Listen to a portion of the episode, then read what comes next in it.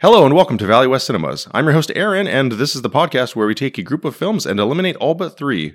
Today I'm joined by Tara. Hello, Tara. What's up, guys? I have my list and my red pen ready because today we're discussing serial killer movies. Now, there might be one or two of these where they're technically spree killers. Yeah, there there is a bit of a cheat on here. We definitely have at least one movie that is it's not really about serial killers, but uh, yeah, we're going to talk about it anyway because I want to. It's my show. I'm going to keep that it's in mind. It's close enough. It's close enough. I'm going to keep that in mind next time we discuss, you know, what movies to have on the list. And you're like, well, we should keep this one, but definitely not this one. This from the guy who threw a fit about me saying we should include AI on the abandoned and unwanted children list I didn't want to talk about AI. That's why I don't like AI. because they're committing genocide against a bunch of Oh, robots. yeah, it's not genocide if they're not real. But they are real. No, they're That- not. That's the whole point. They're physically there. They're robots. That's like if, I, if I kill a bunch of blenders, I'm not going to feel bad about it. Do blenders talk to you? Siri talks to me. Do you ever see the movie Her?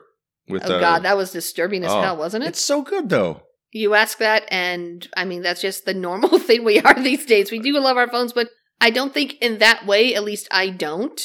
Uh, the films we'll be discussing today are The Silence of the Lambs, Manhunter, Red Dragon, Hannibal, Seven, American Psycho, Natural Born Killers, Zodiac, Monster, and Copycat. Now, there are four of the five Hannibal Lecter movies on here. The one that's not on here is Hannibal Rising because it's awful. It's terrible. It's not really a serial killer movie. It's been mostly forgotten. I don't know if anyone really likes it or talks about it. It never comes up anymore. Hannibal Rising is not a good movie. It's a prequel about what made Hannibal Lecter a serial killer. I just don't care. And it's even said in the book and the movie of Silence of the Lambs, Hannibal Lecter himself says, Nothing happened to me, I happened.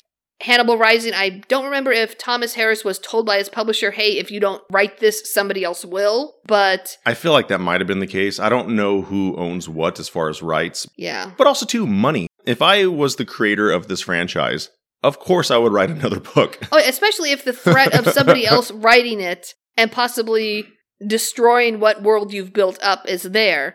Hannibal Rising, even as the book, is just horrible and kind of goes out of its way to make Hannibal as a character this almost godlike child. And none of this makes any sense or helps the story at all. It's the definition of I just really don't care. It's funny how I said we're not talking about it and now we're talking about it. So we're not talking about Hannibal Rising. The only thing you need to know about Hannibal Rising is when Hannibal was a child, his family died, his sister and he survived for a little bit, and she was chopped up by war deserters and fed to the prisoners. Well, I don't I don't need that explanation. And, and kind of like Prometheus, because Prometheus has to come up every fifth episode that we record. I don't need to know where the aliens come from. What makes things scary is the unknown. Just like in Jaws, it's so effective because you barely see the shark. Alien is very effective because it's this impossible threat, and I don't need to know where that threat came from. None of that matters to the us as the audience watching Hannibal and Silence of the Lambs. Right. I don't need a reason for him to be the way he is. I am perfectly fine with him being brilliant and doing this because he wants to. Like, what's wrong with that? What's wrong with I'm doing this because I want to?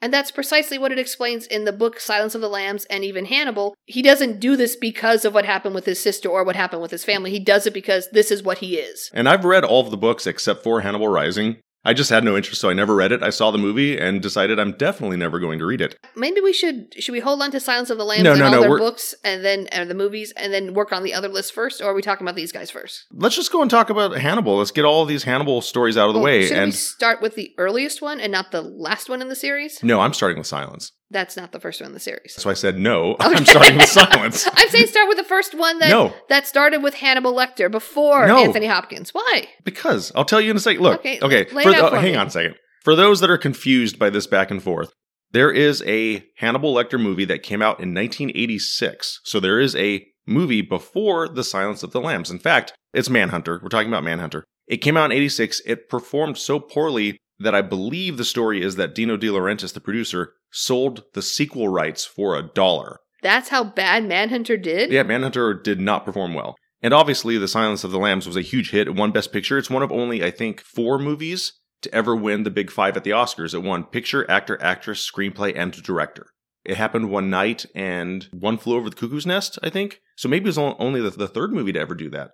It was very successful. And also, too, it came out in February of that year of 91, The Silence of the Lambs did. Historically, movies that win at the Oscars come out in November, December. I think the statistic is like 75% or more of Oscar winning films come out in the last two months of the year because our memories are short. And so no one remembers what came out in June, much less February. It won Best Picture a full year after it had come out, which is crazy. Had any movie done that before? Um, I don't or know. Since? None come to mind except uh, a couple years later, Erin Brockovich was nominated for Best Picture, and that was like a February or March release as well. But I think that one only stayed in the conversation because this is the one where Julia Roberts is finally going to win. And so Oh, that yeah. might be what sort of kept the momentum going. And also, Steven Soderbergh, who directed Erin Brockovich, also directed Traffic. And so he was nominated for Best Director twice in the same year. At the Oscars, when they read the five nominees for Best Director, two of them were Steven Soderbergh for two separate films. But either way, back to Manhunter and the Silence of the Lambs. So Manhunter came out and did so horribly that the dude that made it sold the sequel rights to a dollar. How dumb did he feel when Silence did this? There were lawsuits. Really?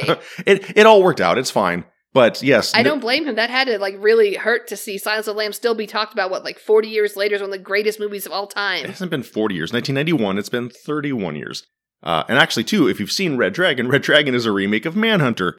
It's it's very cyclical. But I do want to talk about The Silence of the Lambs first, because I made a joke to Tara before we recorded that instead of choosing all but three, it's really about choosing The Silence of the Lambs and two other movies, because The Silence of the Lambs, in my opinion, is one of the best films ever made. I'm not. even I'm not we should, even. We should take it off the list because both of us know it's going to. But be, it, we have to know. talk about it eventually. I've excluded That's it from true. some other lists before. I'm not even going to put that qualifier of one of my favorite movies. It is one of my favorite movies, but I'm also going to say it's one of the best ever made. I think this is a top 10 American classic. Have to agree with you on that. There's only one part in silence, which I'm sure you'll get into, a deleted scene, like maybe a minute or two, that would have clarified so much. But this movie, otherwise, is, I mean, it's almost flawless. It's great. I disagree with the deleted scene stuff, and, and that can apply to just about any movies. I don't care for extended cuts, director's cuts. Usually, most of the time, scenes are cut for a reason. Unless we're talking about 45 seconds of gore from like Scream or a Oh, Jason movie, most of the time it's just a marketing gimmick. So I want to enjoy and remember the movie that came out in theaters. The extended unrated version of Robocop is the one that's widely available now. Unless you're going to go back and buy an old DVD, really good luck finding the R rated Robocop. But the difference between the two is just 20 seconds of gore. In those instances, yeah, sure, I fully appreciate the uncut version. But generally, uh, you know, asterisk, you know, not all encompassing, but generally, extended or director's cuts are just putting in a bunch of crap that was cut for a reason and doesn't need to be there. The only scene I'm talking about, I'm sure there might be other ones, but there's a 90 second scene where it's got the director of the FBI discussing, you know, the case file with this Mhm. doctor. I can't tell you about my patient. I can tell you he is not transgender. He's not transsexual. So there's something not right in Buffalo Bill's head. Right. And but we don't see that because that scene was entirely cut, and instead it becomes, oh, here's this dude who's killing women for his their skins. He's a transgendered person. This is what they're all like. okay, let's let's just dive right into that then, I guess. That deleted scene would have clarified no, so much. but it's in the movie. So the controversy around the film is, or was at least for a few years, maybe still currently, maybe some people still think this, but that the movie is another example of a late 80s, early 90s homophobia or transphobia where the guy who wears women's clothing is a serial killer. The dialogue is there in the existing film, never mind the deleted scene. Hannibal Lecter, you know, granted, these dialogue scenes go very quickly. You really have to be paying attention to what Hannibal Lecter is saying. And it is Hannibal Lecter, so we also know he's going to tell the truth, but it might not be the full truth. It's what he wants to tell you. Hannibal Lecter says straight up that Buffalo Bill is not a transsexual. And the mainstream works in great generic swooshes where Good you know, versus bad. good versus bad. And, and again, this is a generalization, so it's not, you know, it's not 100%, it's a generalization, but the mainstream public, when they go see a movie, they don't often like complicated emotions. Why would a good guy do this? Why did he do that? Because human emotion is complicated. In The Silence of the Lambs, most people probably just walked away seeing a cross dresser killer. Hannibal Lecter explains that Buffalo Bill is trying to, that he's trying to change. We're not specifically saying gender. This is how he deals with his trauma. He has tried other things. It's explained in, they give some of Buffalo Bill's backstory, but he is just grasping at something to change to, to escape his trauma, to just to not be himself because of what he's been through.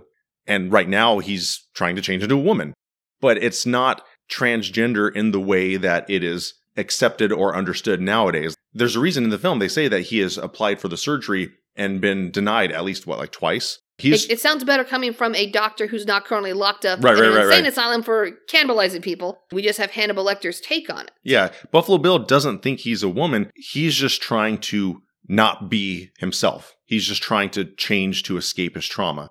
And that might be, you know, semantics to some.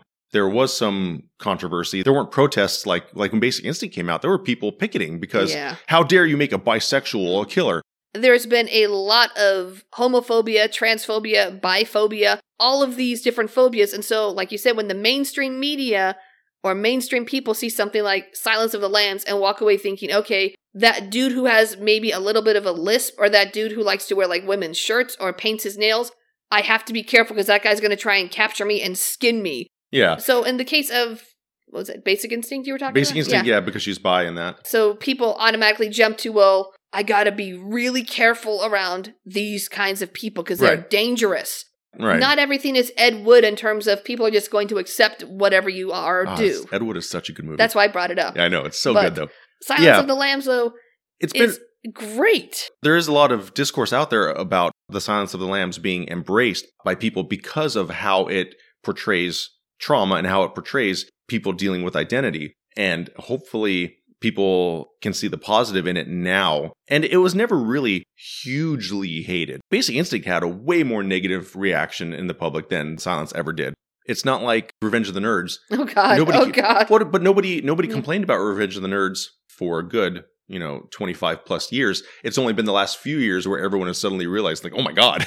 Yeah, this is. I can't believe we thought this was funny, but I will say, Silence of the Lambs. You do notice with Buffalo Bill. You see in the movie when he's got Catherine Martin down in the pit, and he's you know the the famous lines of "It puts the lotion in the basket. It puts the lotion on its skin. It, not she. right. It is material. It is a thing." He's trying to dissociate from Catherine, but you still see, and this is just how great the actor is. Little flickers on his face and his eyes, like when she's crying for her mom. And he you starts see- crying. yeah, he starts crying and like starts screaming, like, put the lotion in the basket because he can't see her as a person.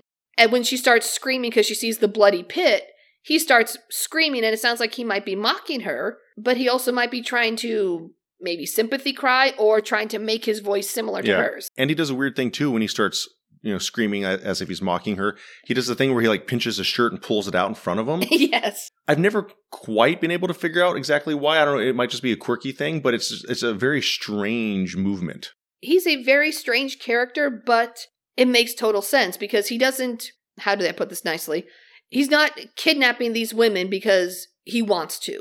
He wants their skin. The fact that he has to torture them in a pit to make the skins looser to harvest Mhm. was a side effect. He didn't actually enjoy yeah, that but, part. but but let me but let's just clarify though, like they're still murderers. Though, oh, they're still because uh, once, you- Buffalo once you bring real Jeffrey life Dahmer- into it, No, like they're still murderers. it's funny how we have we haven't really talked about Hannibal or Clarice like at all so far. Well, the movie is, you know, it's about her trying to find Buffalo Bill and Hannibal, you know, Dr. Lecter knows who this guy is, probably knows where he is, or at least a, a vague area, Mhm.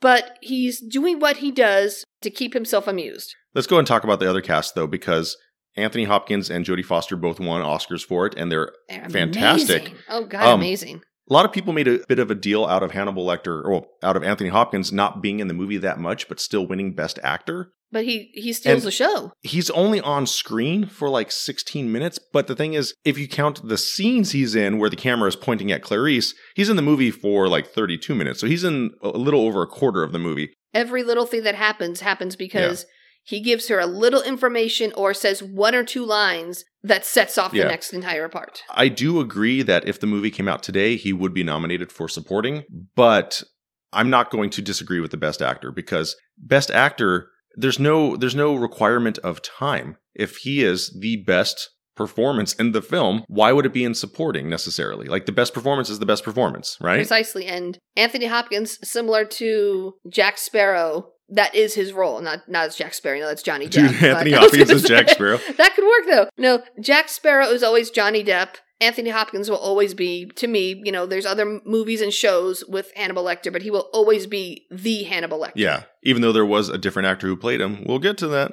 But Um, there, there's been several actors who have played him, but in my mind, and I think in most people's minds, he is Hannibal Lecter, just like Disney could cast someone new to be Jack Sparrow. Going with that Jack Sparrow analogy, though, just like Johnny Depp in later sequels where the character becomes obnoxious and awful, Yeah. Hannibal Lecter becomes sort of campy and cartoony as well. But we, we'll touch on that in the sequels. And Silence, he is, So creepy. and he never blinks when he's on screen.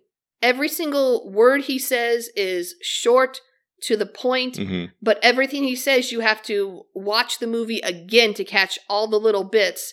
I did not see this in theaters when it was out because I was a Oh, I kid. did. I know- mean, I was know a- you I was did. a kid too, but I still saw it. Yeah, it. I know you did, but here's two things I want to mention.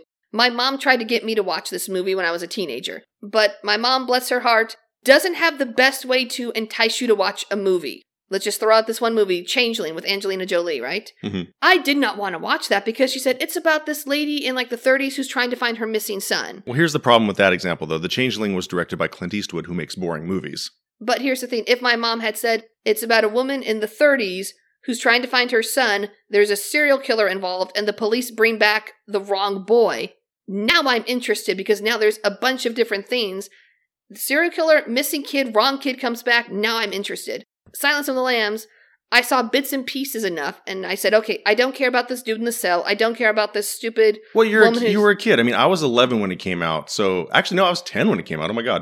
I my, my sister saw it first. I remember being in the kitchen and we were getting ready to go. I was going to go to see the movie with my mom and my friend. We were going to go see it, and my sister tells my mom about the Buffalo Bill scene where he does the tuck and the dancing. And she was saying that as kind of like a warning to my mother about the content because you know she was about Yeah. to take me to this movie. And my mom kind of turns to me and, and says, "If you laugh, I'm never taking you to the movies." That's awesome. But, I mean, because I was 10. Like, of Yeah. course, I, You I wouldn't wouldn't even know how to explain that scene. At the Oscars the next year, I remember being torn between Beauty and the Beast and The Silence of the Lambs because I liked both of them so much.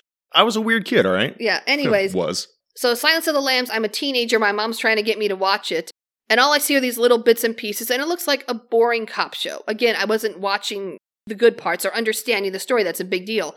So, all I asked her was, okay, I see the dog. Tell me what happens to the dog. My mom smiles and says, the cannibal eats him. And I'm like, okay, I'm out. I don't care about this movie. I don't care about anything. Not realizing she was being facetious about it. I That's not facetious, that's Yeah. lying. Precisely. That's just lying. I read the book, I watch the movie by myself, and I realize this is a great, amazing story. I wouldn't have understood it as a kid. As a teenager, I would have loved this if it was presented in the right way. If my mom had just said, hey, oh, by other people, you mean? Yeah. Okay. yeah, but that was my start of Silence of the Lambs. Watching it, reading it, seeing all those little nuances, and watching the stuff that just blows your mind away, like the, the special effects on this, where he escapes. Well, let's, That let's, is just let's so talk about cool. that real quick, though, because every time a movie is successful, there are a whole bunch of copycats. Like when Scream came out, the horror genre Exploded. exploded. It came back, and all of a sudden, slasher movies are back. When Independence Day comes out, all of a sudden there are a whole bunch of disaster movies like Deep Impact, Armageddon. We had disaster movies in the 70s, and then they oversaturation, they died out. Because by the time you have like Earthquake with Charlton Heston, nobody cares. and then it comes around again. And so when The Silence of the Lambs came out, all of a sudden you have a bunch of copycat movies about serial killers and cops, even like Jeff Goldblum and Alicia Silverstone in Hideaway. You have oh, God, I remember that movie. yeah, Hideaway is based on a Dean Koontz book, right? girl from Clueless, dude from Jurassic Park, this can't fail, and then watching and going like, There were a lot of bad ones. But speaking of that scene where Hannibal escapes, though, yeah, it's gory, and he does the thing where he wears the guy's face and he and he um, makes wings out of the the skin on the guy's back.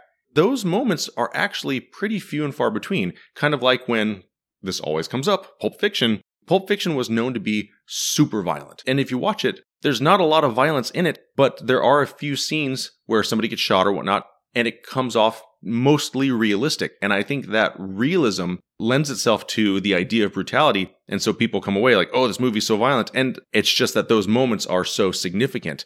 And so when The Silence of the Lambs has that scene where he does these gross, horrible things, you remember those moments, but there aren't a lot of them in the movie. And when it became successful and you have all these copycat movies all throughout the 90s, they learned the wrong lesson. Precisely. they just became gorier and gorier. And and seven is on this list and that's one of the successful ones but the artistry of the silence of the lambs is not what they copied. The silence of the lambs is filmed in a very personal way. There's a lot of close-ups which i love. A lot of people talking directly into the camera it gets right in your face like you're a fly on the wall sitting in the middle of this conversation like in a ozu film ozu is a japanese director Mhm. who was known for making movies where the camera was always low to the ground and the actors would speak almost like they're talking directly into the camera you almost rarely saw the two people talking to each other in the same shot. It was always just looking at you, just looking at me, just looking at you, just looking at me. So you Which- feel like you're part of it. so you feel like you're part of it in a very almost uncomfortable way, to be honest. And the Silence of the Lambs does that. None of the copycats did that. None of the copycats They copied the mimicked- gore. They cop- yeah, they, didn't copied the copy- gore and the serial killers. They didn't copy the style. or the story or the intensity and the different layers of Well, nuance. I mean, nobody sets out to make a bad movie. They tried, of course, to make you know good movies and, and intense films, but the silence is so character driven, and the cinematography is Amazing. it's so personal.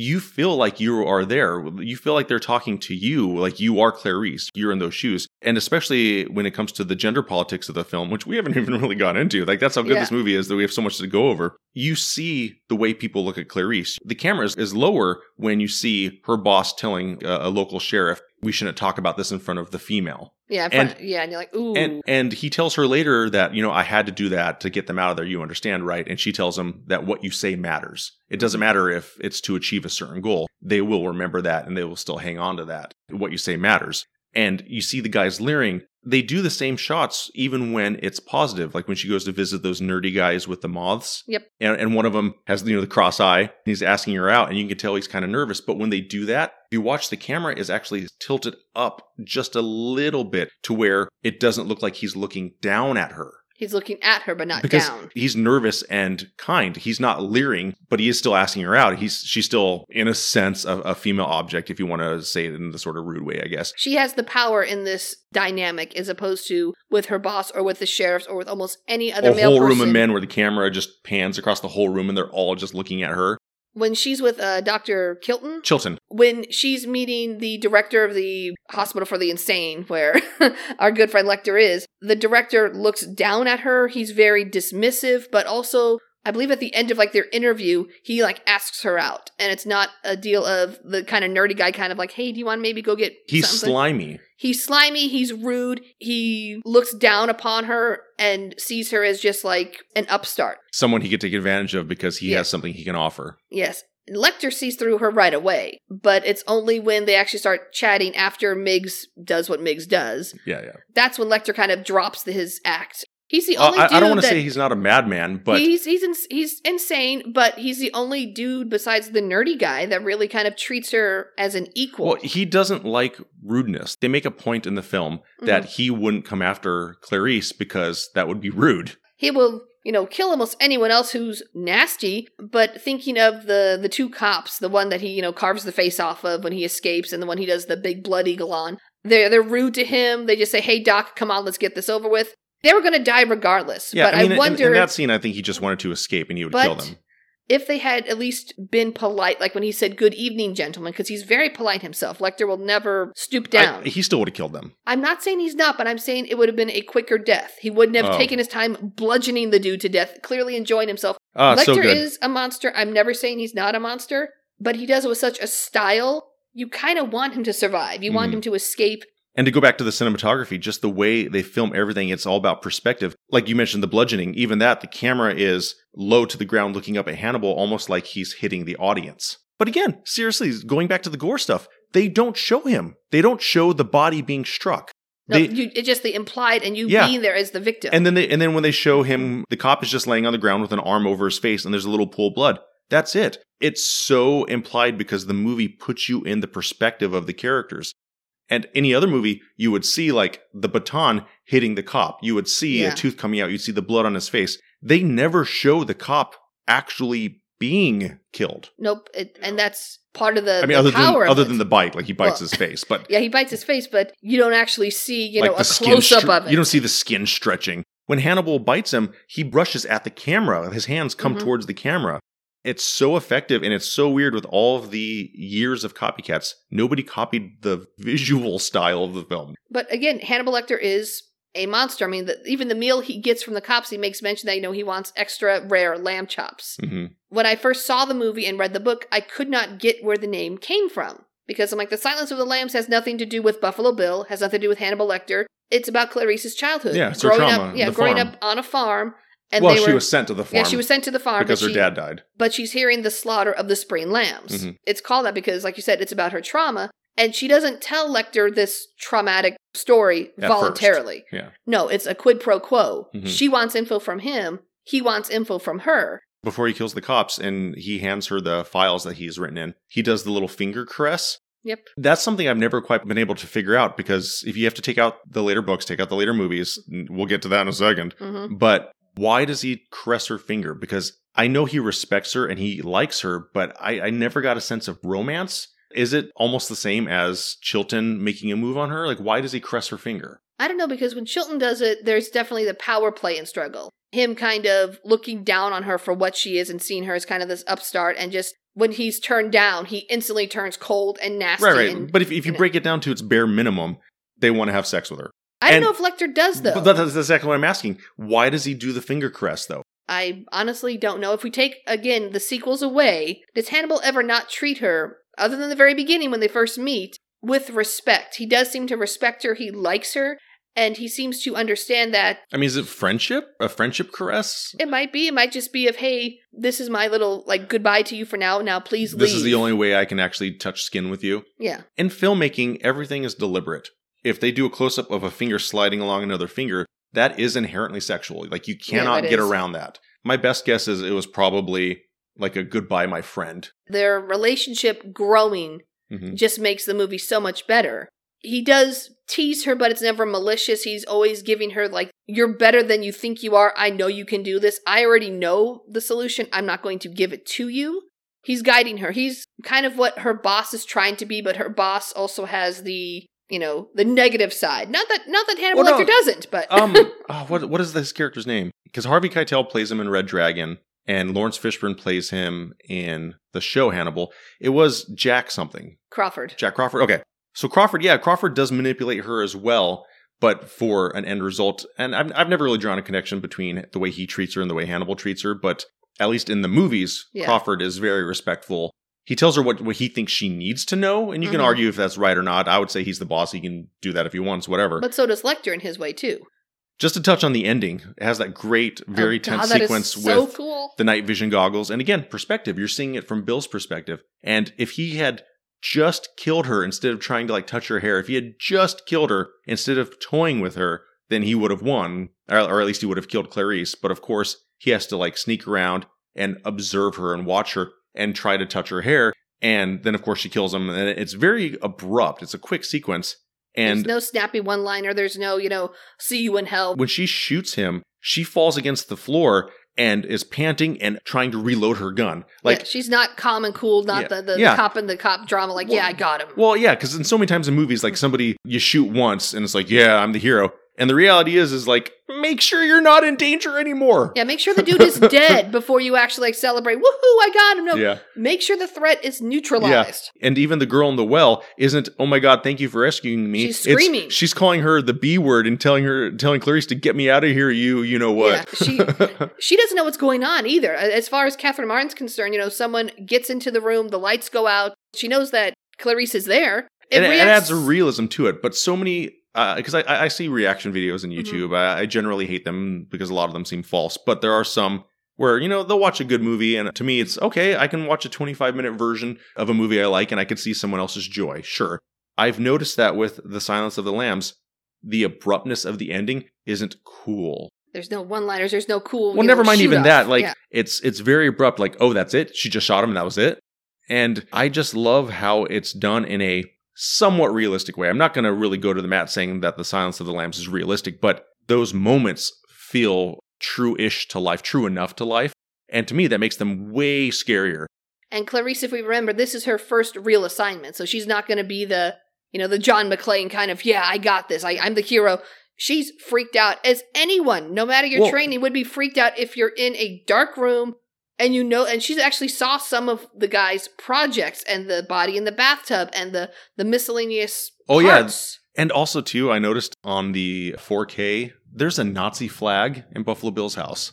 Now, I, I did see that, and, and someone made mention that with everything else going on with Buffalo Bill, I don't think he's a Nazi. But that's just a weird detail. That's like a weird like why Why is that in there? But Because again, everything's on purpose in a movie. So a set decorator put that there, but why? Yeah, that's Yeah, seems eh, somewhat out whatever. of place with Buffalo Bill, but It's the it's very distracting. the very very end where Clarice gets the phone call Mhm. from Lecter, and we see him zeroing in on his prey, like I'm going to have an old friend for dinner, I'm having an old friend for dinner.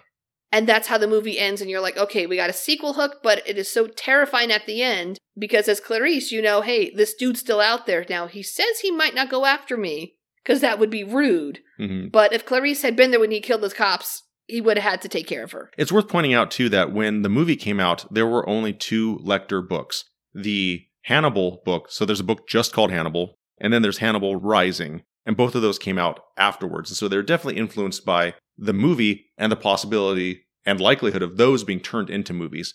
And so that may have shaped those in possibly a negative way, kind of like how when Crichton wrote the Lost World book, it was written after the success of the Jurassic Park movie, and that and that had to have an influence. Yeah. And in fact, it does because the Lost World book is a sequel to the movie. It's not a sequel to the Jurassic Park book yeah, because in the Jurassic because there are Park characters book, that are still alive Yeah, that Ian were dead in Malcolm- the book. Ian Yeah. Malcolm is dead, and the Hammond Lost World. dead. Yeah, you're like, wait a minute, the Lost. Okay, so they just magically came back somehow. Yeah. dinosaur magic. Yeah, and so with Hannibal, when he wrote the Hannibal book, there was an emphasis on the relationship between Hannibal and Clarice, which arguably is a mistake. And I mean, if you're okay with jumping to the next movie, Yeah, I I, I, think say- it's safe to assume we're both keeping. Yeah, we're, I, was going to say we're, we're both keeping Silence of the Lambs because so, I mean, yeah.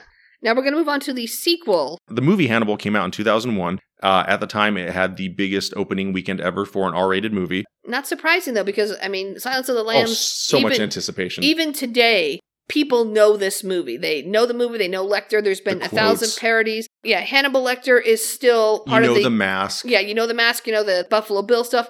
Hannibal Lecter is part of our cultural consciousness at this point. Yeah, and so with the movie Hannibal, this is probably the hardest film to describe on this list because it's both good and bad. It's one of those movies where Hannibal's not a good movie, but there's so much to like in it. So in the in the film, Hannibal goes to Europe and is curating a museum somehow, even though he is a famous escaped criminal. Never mind that he's in in Paris. Is it, no, Italy. Sorry, he's in Italy. He's in Italy, but doesn't And- detail how he got the plastic surgery. it's still the modern age. He's still Hannibal Lecter. Don't tell me that you can get a, a, a major job in a museum. Doesn't matter what country you're in. You're Hannibal Lecter. You're on the top 10 most wanted list.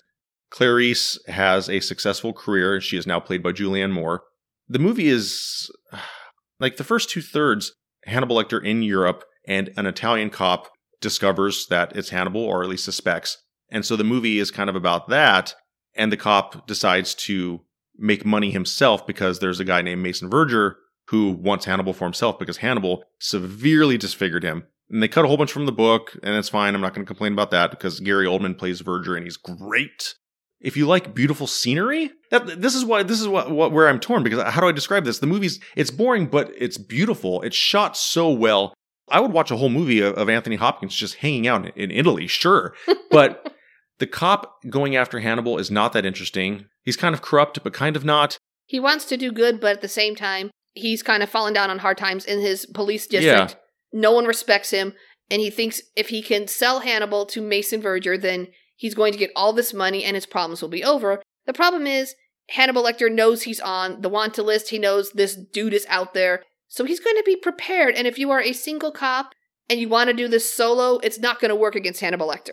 I hate to use the word sumptuous. It sounds so pretentious to say that, but it's like a sumptuous movie. It's so beautiful, just not interesting. Like, I don't care about really anything going on in Italy. And then it finally becomes very intense when the cop and Anthony Hopkins, or when the cop and Lecter have their final showdown. It actually gets really intense. And then Hannibal Lecter goes to the United States.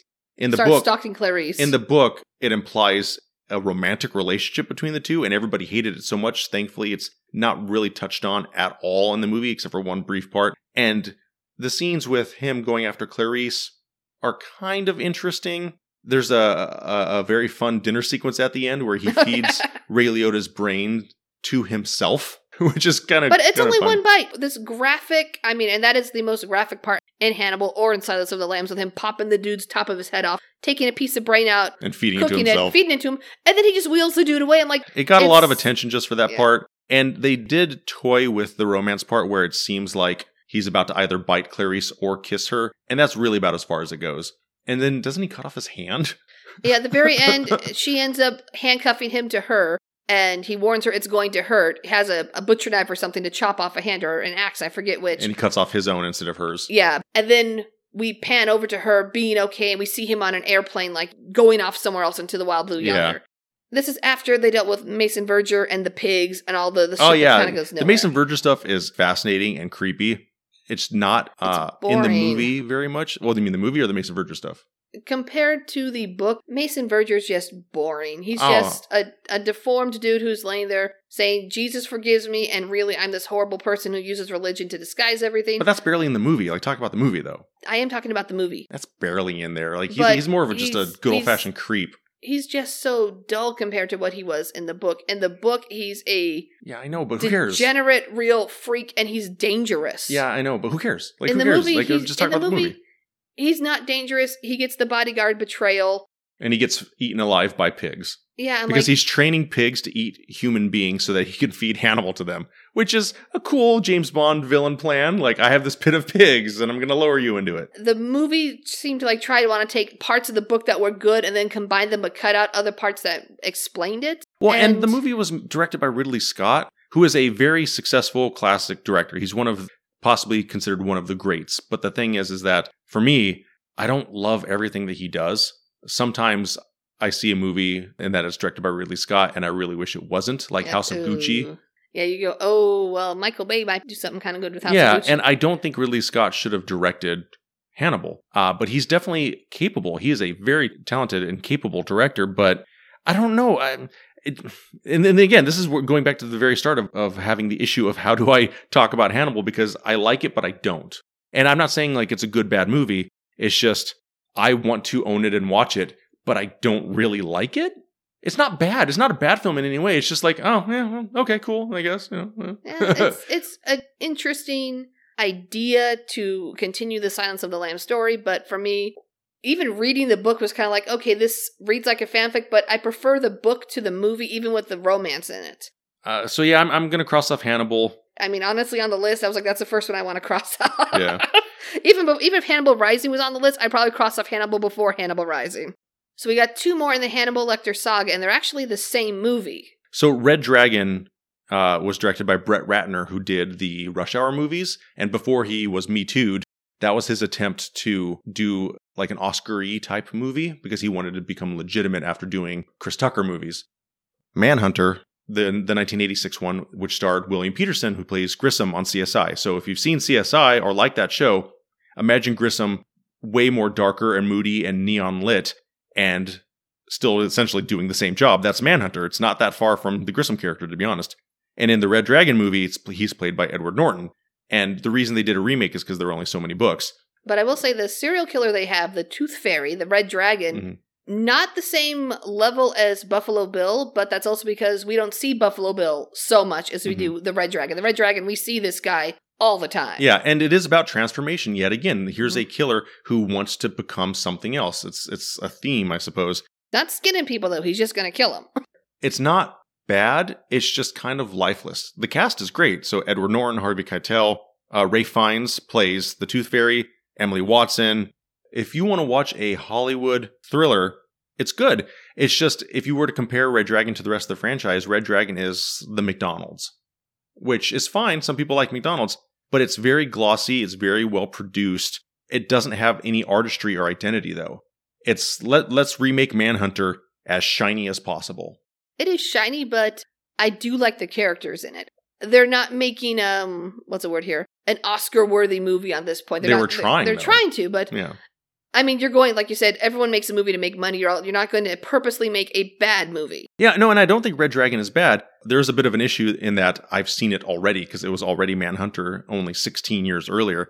And then if you watch the Hannibal TV show, the third season is Red Dragon again, and we've already seen it. But if I exclude that from my mind, if I pretend mm-hmm. Manhunter doesn't exist, Red Dragon still doesn't really have much by way of artistry. There's no real sense of identity. You don't get a sense of the director or the story doing anything in any type of way that presents the material in an interesting way. It's just it's just fine, which is a weird complaint. I know there's that word yeah, again. I do like Well- Ralph Fiennes. He is awesome as the Red Dragon. Rafe. Rafe. Rafe Rafe Fiennes. Fines. Rafe Fines. Fiennes. Yeah. Rafe Fiennes is awesome as the Red Dragon. Uh, the blind woman they have playing Reba is awesome in Emily her Watson. part. Obviously, a lot of it they cut from the book because you can't have it in there. You I don't won't. care about the book. Stop it. But The ending is great. I still like the stories, and I like Hannibal because Hannibal, we see him in the very beginning. This is who brought Hannibal Lecter in. Mm-hmm. Yeah, it's still good. Oh, and also let's talk about the titles real quick. The book was called Red Dragon. The reason the original movie was called Manhunter is because in the 80s we had the Cold War and red meant Russian, meant communist. They didn't want to put red in a title that had nothing to do with that. And so they changed it to Manhunter. And so the book was Red Dragon. The first movie is Manhunter. The remake is Red Dragon. And it's it takes place before Silence of the Lambs. Lecter is already in prison, and just like with Clarice, someone goes to Lecter for help. And in this instance, it's Will Graham is the name of the But character. What? The movie starts with Will Graham actually capturing. Yeah, it does. It starts with him Oh, sorry. going to meet no, no, Dr. yes. Lecter and then saying, "Oh yeah, by the way, we have these murders and like these parts of the bodies are missing." And Lecter makes I, comment, I was "Oh thinking yeah." about Manhunter, but yes, Yeah. Red Dragon shows that Graham goes to Lecter, the psychiatrist, for Yep. help. He gets uh, assaulted and is traumatized. Will Graham has significant health and mental issues from this attack, but he's back on the job, going back to Lecter in prison for advice again on this new serial killer called the Tooth Fairy. And this is in both versions, except for Manhunter. I'm pretty sure they don't show Will Graham being injured. Lecter's already in prison. Yeah. And in Manhunter, Lecter's played by Brian Cox, who is Stryker in X Men 2. He's on that show Succession. His version in Manhunter is more subdued. And this is what I mentioned, uh, I teased earlier when, kind of like with Jack Sparrow, by the time you get to the third Anthony Hopkins movie, Lecter is kind of campy. Now the third one would be There's uh, Red Dragon. That's the third time that Yeah. Hopkins played him. He's a little campy. He's gone full Jack Sparrow. Eh, There's no menace anymore. Like if you put the two performances from Silence and Red Dragon side by side, Red Dragon is so I don't want to say cartoony, but it's just not the same character anymore. but he is still really dangerous because we see him maneuvering throughout the story, giving the Tooth Fairy information despite being in prison, being able to maneuver around things with the story and set up the dude who put him away to lose his family, to lose his life, to pretty much sick the, the Red Dragon on him. Yeah. Not as smooth and as sweet as Silence of the Lambs, but still better than Hannibal. Here's the problem. The problem that Red Dragon faces, though, is that there is already a movie of Red Dragon. That's better.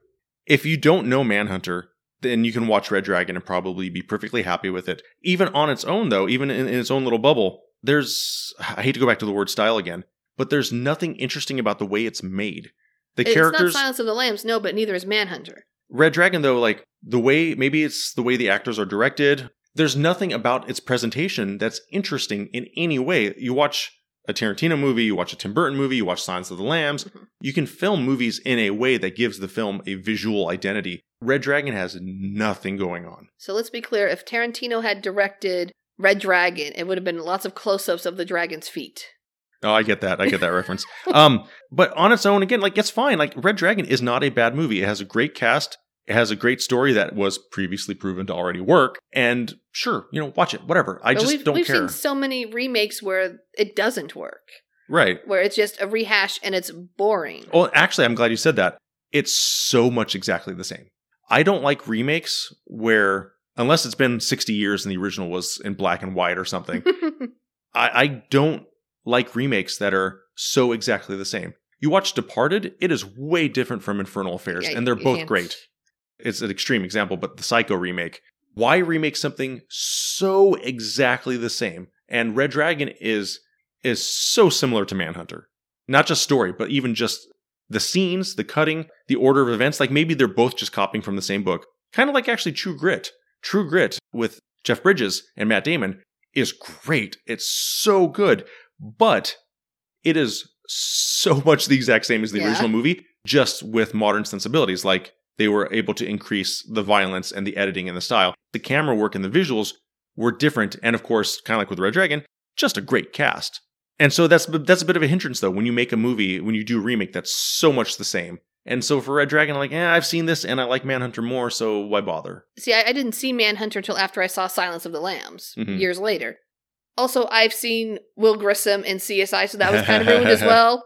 It was kind of hard to see this guy as dealing with an actual serial killer that isn't going to be wrapped up in 60 minutes. But Manhunter though is so 80s. It has a neon look to it. The soundtrack is fantastic. doesn't fit with And- the silence, though. The like I said, the, the neon, the 80s feel to it. Right, but it, it was first though. Silence. You can't say it doesn't go with silence when silence is the one that came after. Like it's the one Yeah. that changed. Manhunter was made by Michael Mann, which, you know, that's not confusing. Yeah. Michael Mann Hunter. Yeah. but Michael Mann did Collateral. He did Heat. He did Mhm. Thief with James Caan. So if you've seen Thief, oh my God, that it's Manhunter is very similar with the long, slow shots, the very dramatic readings of the lines.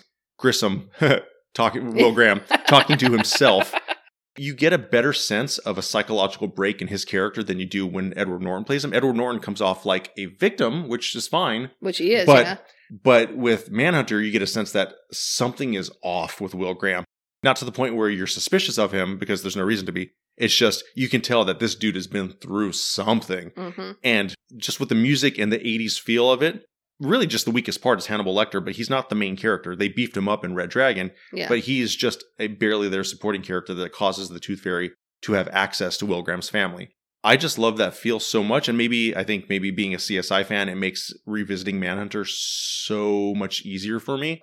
That 80s feel and the the moodiness, oh man, could come off as boring for some because you know again, Red Dragon is more Hollywood, it's more Yeah. McDonald's, but Manhunter, man, yeah, style. It didn't do it for me, man. I'm sorry. I know you love it, but as soon as I saw the list, I was like, Manhunter, he's probably going to want this one because it's, you know, one of those movies, but, and, and I can't even say that it's an important movie. It did come first. It's the reason we got Silence of the Lambs. if you are under a certain age and you haven't seen these movies, Manhunter might be boring Mhm. because it has a very specific Dated style. style. Sure, dated style, maybe, but it has a very particular style. Hey, you said Shrek was dated. I'm going to keep throwing that in your face. It is dated. Look at the jokes and the animation. Oh my God. We're not talking animation, okay? It might be boring to some people. I get that. That's fine. Whatever. I'm keeping it for now, but it may not survive because there's a lot of good movies on here. Yeah, the movies we haven't talked about, I think we're on like an hour in, and Silence of the Lambs. We could probably do an entire episode just on Silence of the Lambs. If this is long enough, I might have to cut it in half. For now, I'm going to hold on to Red Dragon. It'll probably fall off pretty What? early. Why would you even hold on Okay, to that? I'm holding on to We it still now. have seven American Psycho, Natural Born Killers, Monster Copycat, and Zodiac, and you're hanging on to Red Dragon for now. I'm hanging on to Red Dragon, and I'm going to break your heart and say Manhunter can go away. oh no, it's fine. I'm not gonna. I'm not gonna freak out about that. I get it. Like it's not gonna be for everybody. And you have an exact copy, to, alternative. You have an alternative that's the exact same. I have a multiverse version that I like better. All right, everyone. So we wrapped up the Hannibal Lecter movies minus Hannibal Rising because it's terrible and we don't need to talk about it. We still have six movies on our list of serial killer movies, and we will be back next week with part two of this episode. See you then.